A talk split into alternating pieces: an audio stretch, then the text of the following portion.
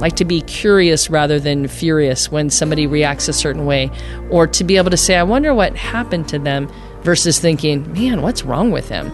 And I think that's about changing. That's what we would call a trauma informed lens, how we look at others and how we look at ourselves. And I think that's the biggest thing that awareness.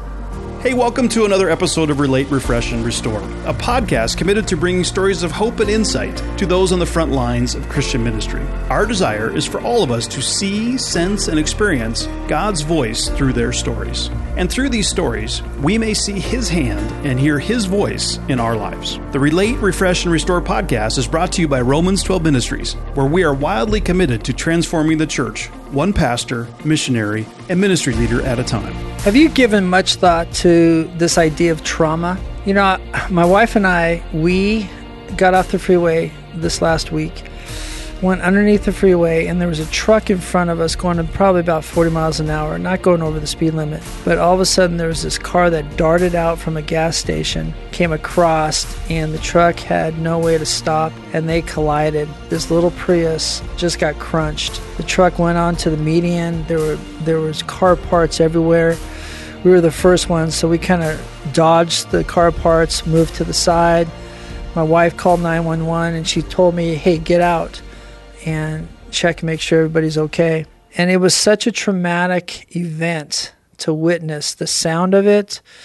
I could see a woman in the Prius with a with the the bag out and it was just yeah, it was scary. So that traumatic event forced me kind of a fight or flight response. And as I looked in my rearview mirror and kind of looked around, people were stopping and getting out.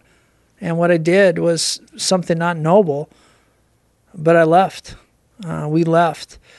And it just reminded me that I don't handle trauma very well. And our guest today is somebody that is an expert when it comes to trauma. She's been trained to deal with trauma and it's something that we all have experienced one way or the other. This is Mrs. Robin Blumenthal. Uh, she's a popular speaker on this topic. She travels to churches and schools and parent groups to talk about a topic that 30 years ago, you know, we just didn't discuss. I think this will be a helpful, practical topic for many of you who are wrestling with the effects of trauma in your own life as well as those that you lead.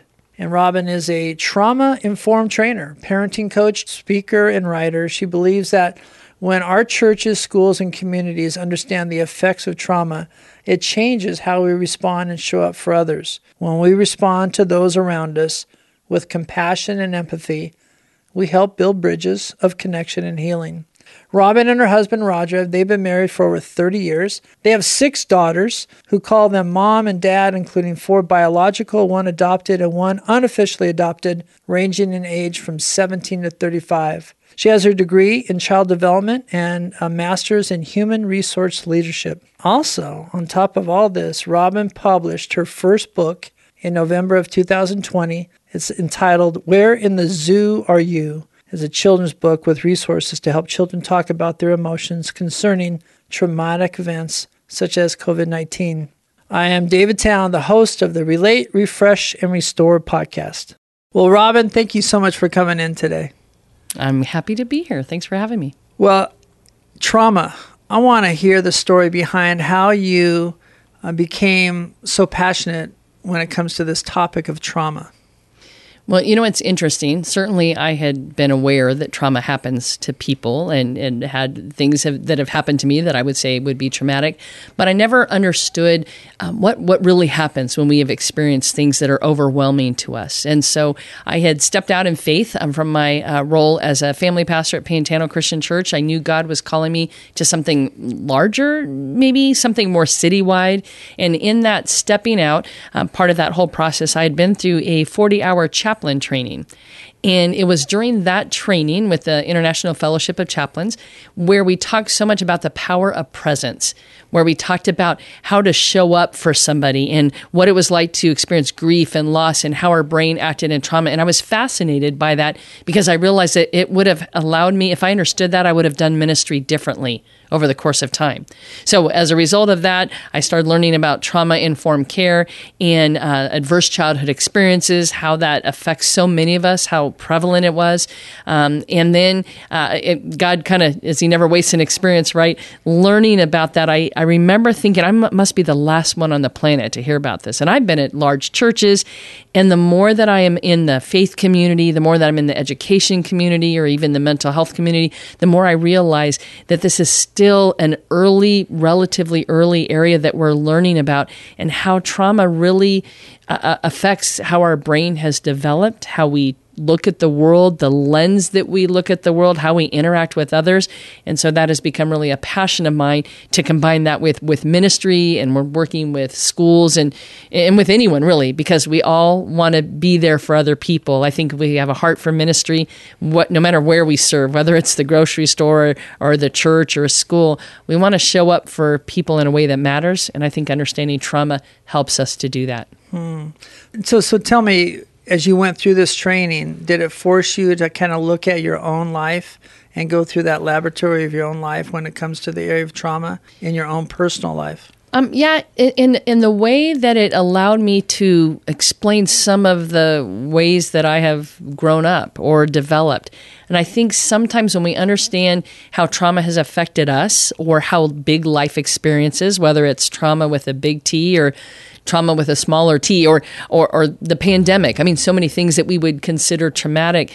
It helps me to have more self compassion it helps me to understand, oh, that's why I'm so driven, or that's why I don't take feedback well. I mean, a couple things in my life, right? Um, or that's why I trust people, or that's why I don't trust people. And it helps us when we can understand that, then we can choose differently, or we can work on choosing differently. Because sometimes we can get stuck in that shame and self judgment and and Satan just has a heyday with right is if we can live like that, then we're not going to be as effective for God because we're stuck in this shame with how we look at ourselves, why we respond something uh, like if something triggers us or activates us in a certain way. So, absolutely, it caused me to, to do some of that. But more importantly, I think it allows me to be able to question that in other people, like to be curious rather than furious when somebody reacts a certain way, or to be able to say, I wonder what happened to them versus thinking, man, what's wrong with him? And I think that's about changing. That's what we would call a trauma informed lens, how we look at others and how we look at ourselves. And I think that's the biggest thing that awareness. Mm-hmm. The power of empathy. I liked what you said there. I mean, that is something that I think is, is lacking not only in the church, but in the world right now. Mm-hmm. You said you would, by knowing this, you would do ministry differently. Can mm-hmm. you explain that? Go a little further with that? Yeah, I think um, as a children's pastor, um, as a family pastor, even as an outreach pastor now, um, if I understand that there is always a need driving the behavior in the people that I see, it allows me to show up a little different. Let's say I walk into a fifth grade classroom anywhere and kids are bouncing off the wall or little Johnny's climbing on the table. And no, if no, I no, fifth grade classrooms, the kids are all perfect. Yeah. Oh, okay. well, I've been in a few. but if you walk in and you see and you're like, why is this kid out of control? What? Uh, why don't his parents do this or why didn't they raise him right or what's wrong? But if i think what is his behavior communicating? So while i don't think i did ministry horribly i think that if i had had a better understanding of early adversity um, of the way the experiences shape us when i'm dealing with kids or with their parents even just that judgment or that tone that i might use or the thoughts that i might have like gosh why would you think this is okay as parents? Instead of thinking i wonder what happened to them as children that makes makes it seem like this is their best option for parenting, giving too much or not giving enough. It, it'll again, it's about that lens. If I understood how hard it is for people to trust others who have come through a lot of adversity, then I would maybe show up differently or help encourage them in different ways rather than just thinking, come on, the church is going to be fine. Don't you trust us? You know, the parents are, uh, you know, the teachers, they're trustworthy people. Well, maybe they are, or maybe you've had experiences that show that teachers have not been trustworthy in your life. So that's going to take longer. Uh, and having a, an adopted daughter, a teenager who we adopted out of foster care system, probably has taught me the most about that because her worldview and her lens and her reactions are so different than the reactions of my daughters who had a, a better foundation, a safe foundation. And so that it's really been some great. Ex- she always says, "I'm really good for your job, aren't I?" And I'm like, "Well, you are." so I don't need any more examples, but it does keep me very um, on my toes, thinking about how I respond and how I show up, and that there are millions of people like her who have had a lot of adversity early on. But you're not saying that we excuse those behaviors away because there's tra- traumatic things in a person's life. I Correct. Mean, go- going back to the fifth grade example. Right. It, it's not about. Um, uh, let me put it this way. Many times we think about um, if I have to fire somebody, maybe I have an employee and I have to fire them. There's a way I can do that that would maintain dignity, that would maintain the relationship. Now, now I might not be able to force them to keep the relationship, but if I can show up with empathy, if I can be very present in the moment, if I can help them feel safe, even in the midst of losing their job, or think of a school principal who has to suspend a student. Many times we think we have to do all these things out of anger or frustration or draw boundaries in such a way, but the way we draw that can be very traumatizing or it can be very healing even in the midst of hard things. And so I think that's what I mean by how you show up in someone's life, how I do ministry, how I respond differently to somebody. That if I understand trauma and the effects it has on the brain, and if I understand the need driving the behavior, or if the minimum, I'm just curious rather than furious, and I'm not taking it personally, then I can stay more regulated, more calm, and that's going to help you be more calm, whether I'm firing you or suspending you or giving you a ticket. Uh, any of those things. That's why I think understanding trauma and um, the power of empathy and presence helps no matter what your role in life is. Because if my goal is to help you learn from whatever the thing is or help you to feel safe, then I want to connect before I correct you. And if I understand the principles of that, then it's going to be a much better relationship. It's going to be a much better outcome for you. And isn't that the goal? That I want you to grow and learn and develop or love God, whatever my goal might be. If it's presenting this better outcome, I have a lot to say in the, the foundation that I lay in that outcome with how I respond. Mm-hmm. You know, I find myself with other people a little bit more uh, empathetic, but when it comes to my own kids, it's just harder. Mm-hmm. Why is that? Well, same thing with your own self, maybe even, right? Um, I think it's because uh, I, I, look at it like this with God sometimes. Um, when people say, we want the best for our kids, right? Well, I certainly want the best for everybody around me, but I really want the best for my kids. And I've given them the best that I have to offer. And when they make choices that are not in their best interest, sometimes I take it personally. Come on, you knew better. I raised you better. Or sometimes I take it as a personal affront. You're doing this just to get back at me. And what helps me in that is when I think about our relationship with God, think of that. God, He knew everything about you before He created you. He knew every dream and goal and vision and all that you were had this potential. And you still make choices. I'm assuming you're human like the rest of us, and you make choices that are probably not what God would say were in your best interest but he loves us anyway and he shows up anyway. And he doesn't always save us from the outcomes of our choices but it never changes his love. It never changes how much that he is there for us. And, and so i think when we remember that even towards ourselves it helps us when we think about to our kids i'm going to love my kiddos despite how hard they make their lives in those few moments when I don't do it well, and there are many, then I, I would also say that sometimes I have to just go back and say, I'm sorry that I, I made this about me, and it's really more about you. It's really between you and God. Or this tapped into some things of me. I know I wasted experiences when I was young, and I don't want to see you waste those experiences. But my not wanting to see it isn't the same as a child not needing to go through it. Mm. You know, my wanting the best for my kids is not the same as their choosing the best for themselves and the same thing is with ourselves. So it's about the lens that we use sometimes right? How do i how do i love my kids despite what's going on? And how do i love myself even when i made the same dumb mistake for the hundred millionth time? Right right. So how would you what, what's the working definition? I guess we probably should have started there but the working definition of trauma? I would say that a trauma is anything that overwhelms our experience to cope right? So, what's trauma for you may not be trauma for me. Um, certainly, there's probably some things we would agree are traumatic for anyone. Maybe experiencing certain kinds of abuse would be traumatic for anyone. But we were just talking a moment ago offline about a car accident. A car accident can be traumatic for both people in the car, or maybe only the one who saw what was about to happen, or maybe the one who was only injured. And so I think when we understand trauma, it's really, certainly it's about what happened, but it's more about how it affected you. How was the event happen and what was the outcome of that? How did it impact your life?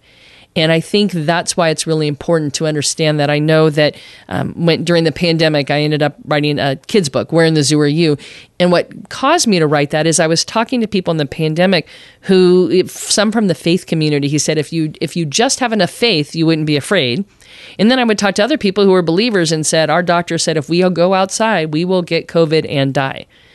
So, how can I help one person and not the other? Like, how do I help them both to understand it's about empathy and it's about how they, their perception is real to them.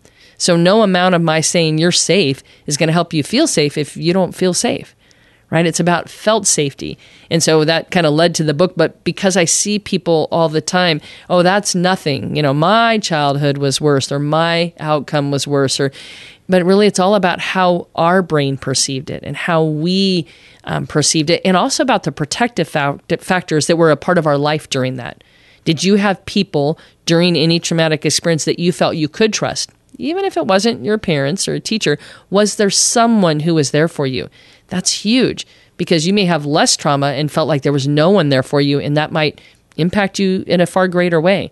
So it's it's a both and. It's about the trauma and how you experience it and perceive it, and how your uh, you know brain reacts to that, and also about the protective factors, the amount of resilience, and the encouragement of post traumatic growth, the people you could trust around you, and and that's kind of where those outcomes. So it's not like a simple formula. In other words.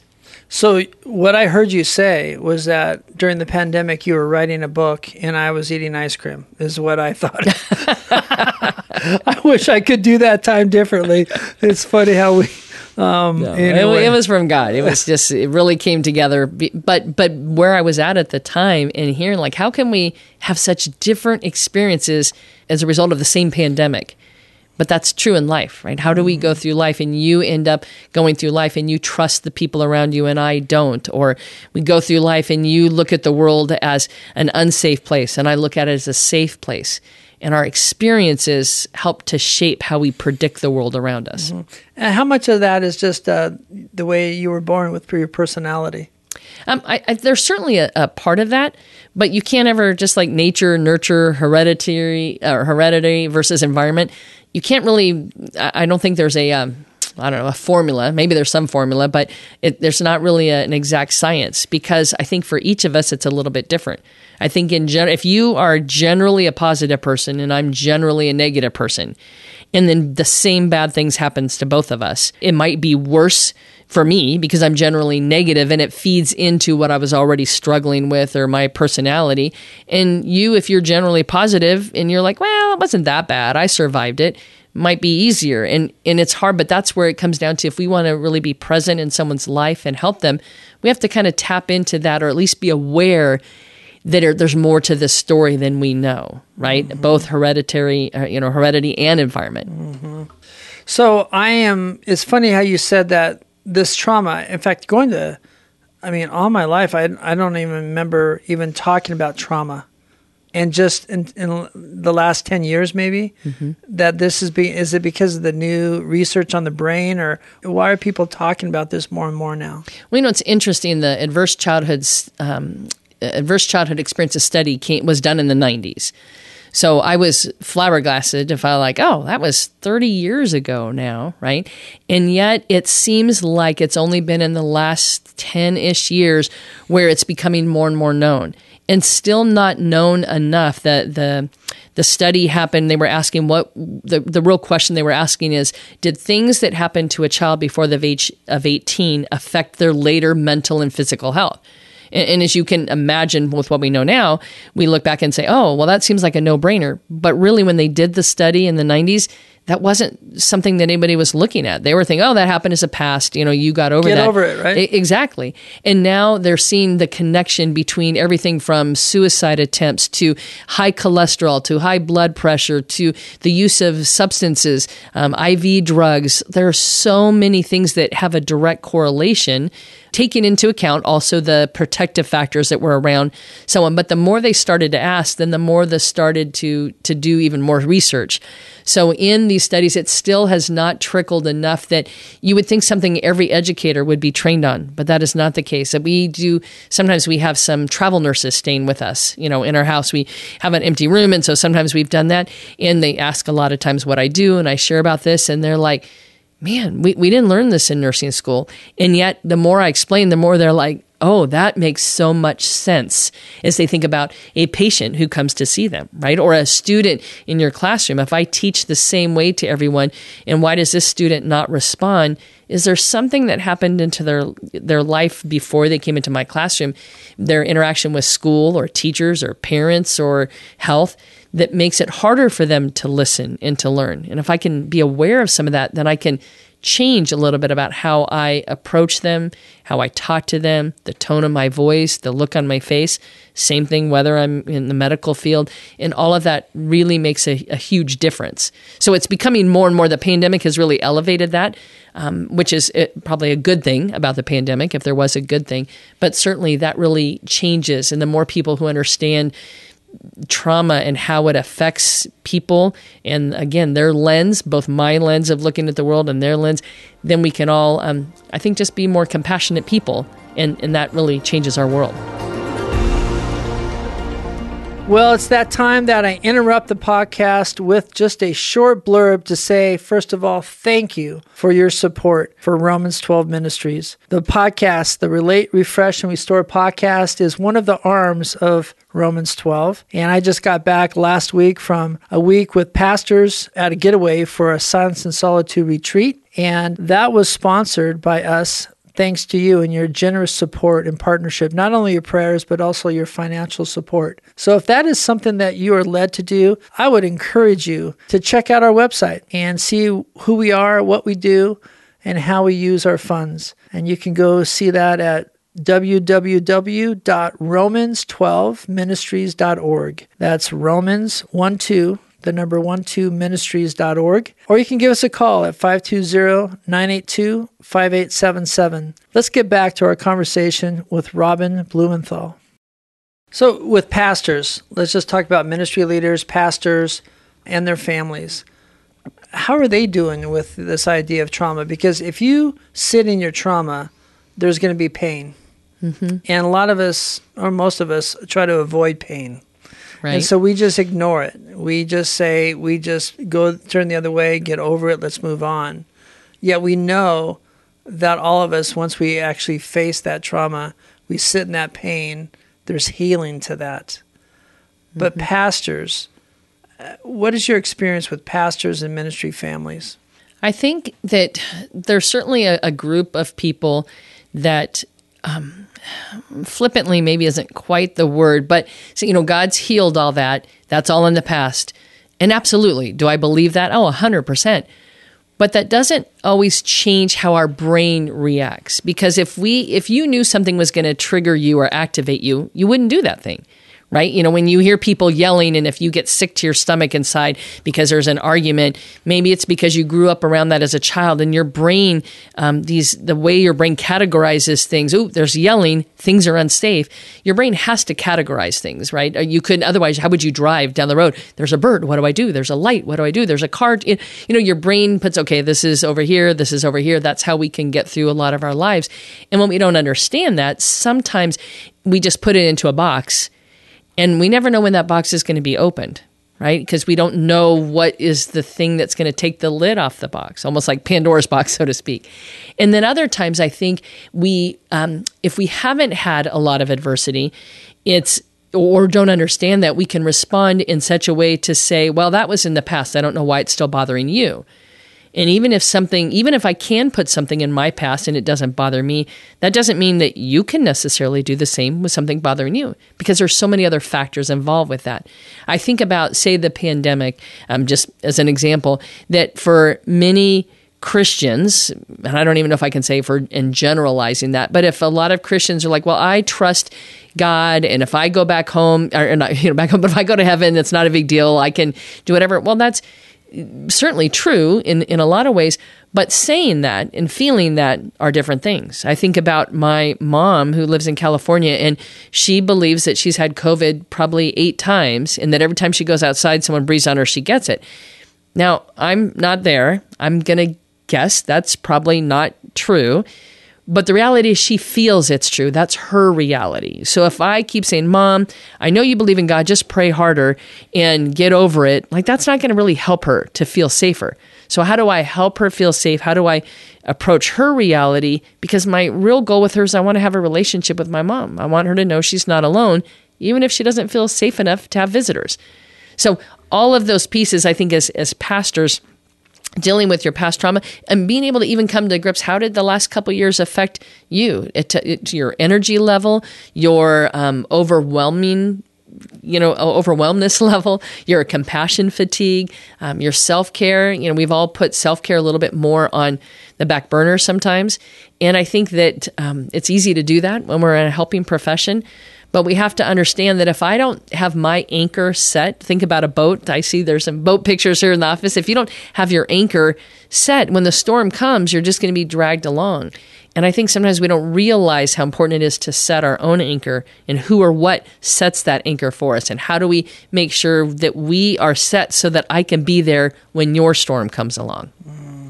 So let's flip the coin. I mean, this is a, a podcast, you know, f- of stories of hope and we desire to refresh and restore pastors and missionaries and ministry leaders and their families. So let's talk. I mean, obviously, we're all of us are dealing with some kind of trauma in our lives. We deal with it differently, but many of us deal with it poorly because we don't deal with it at all. Mm-hmm.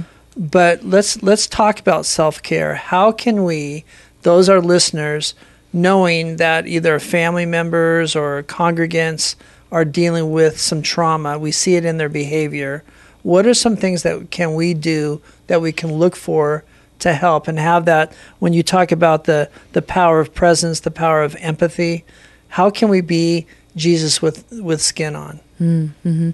i think one thing um, that science uh, certainly God as well, but I mean, science, there have been studies that show taking four or five deep cleansing breaths really can calm ourselves. So you can talk about whether you're praying during those breaths, where you're thinking about God, you're taking deep breaths, but just even the act of taking some deep breaths can help us to be more present in the moment. Um, I remember when I first started hearing about mindfulness, my my mind kind of went to like you know the Eastern religions and meditation yep. and New Age, and, and I'm like, yeah, that's right. Mm-hmm. But the reality is, think about how present Jesus was in the moment right? That he took time to pray. He took time. I can I can see him probably sitting there and just breathing deeply so that he can reconnect to God, that he can re center himself in the sense of knowing like I am I'm here in this moment and and Peter is denying me or whatever's happening. And I think that that's one thing we can do at any point. Um, on days where life is just getting really hard or you're listening to someone's story and it's really overwhelming. How can I do that? So I think having that idea of what deep breaths can do, how they cleanse us, how they keep us present is certainly, and when I say an easy one, meaning something all of us can learn to do. Uh, obviously, staying connected, you know, I think about, you know, I am the vine when Jesus says that, right? And you are the branches. How do we stay connected with Christ? What does that look like in terms of um, praying, in terms of our personal walk, in terms of retreats? That's kind of that setting your anchor. If if Christ is my anchor, then I need to make sure I have time to make sure it's still set. Because there are times where, you know, Jesus doesn't like untie the anchor, right? We might untie it or say, I'm gonna check later. I've let out a little more line and a little more line and I'm getting further away. So I think being able to stay connected to God is really important in that. And I also think it comes down to what fills our cup So when we there's things we do. Um, I remember one time listening to a, a, speaker, and you know, is Facebook bad? Let's say we're checking Facebook. She said, "Well, is it?"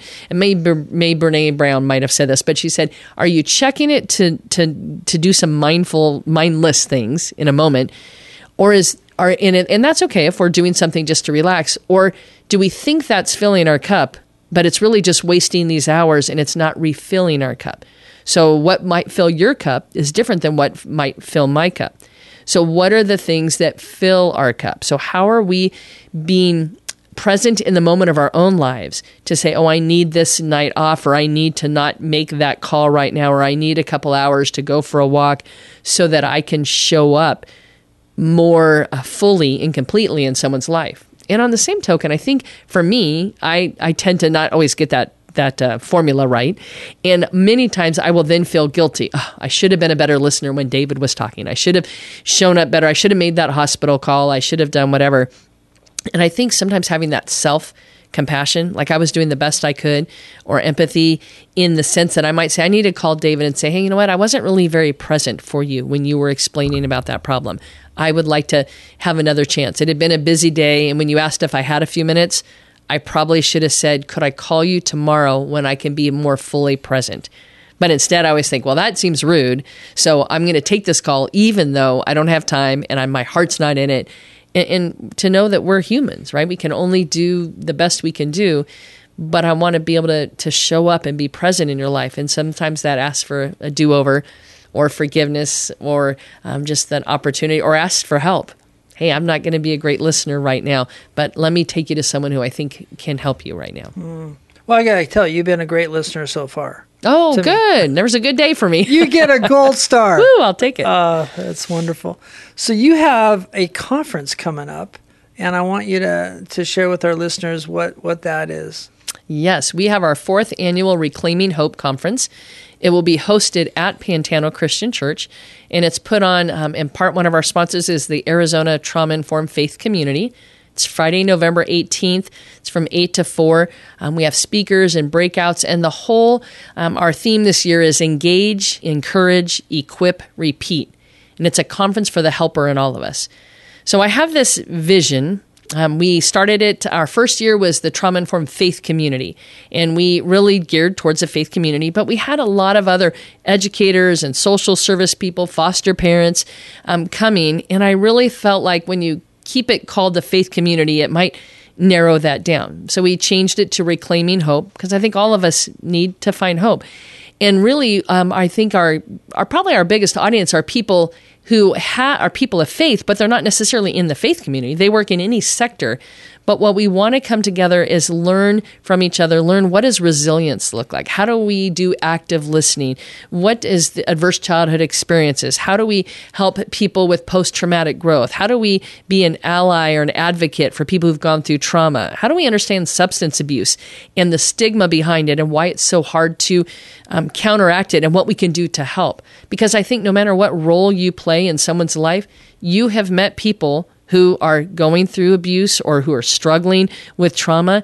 Again, whether you're a teacher or you work in the judicial system, wherever you work or serve, if you want to help others, you you are going to find people that have experienced some of this and the more we understand it helps us ourselves understands ourselves better and also helps us again that power of presence i can be more present in your life and i can help be an anchor for you when I'm anchored, when I understand how this works. So, for the conference, in fact, for any of the listeners, I would love to, if you register right now, the cost is 60.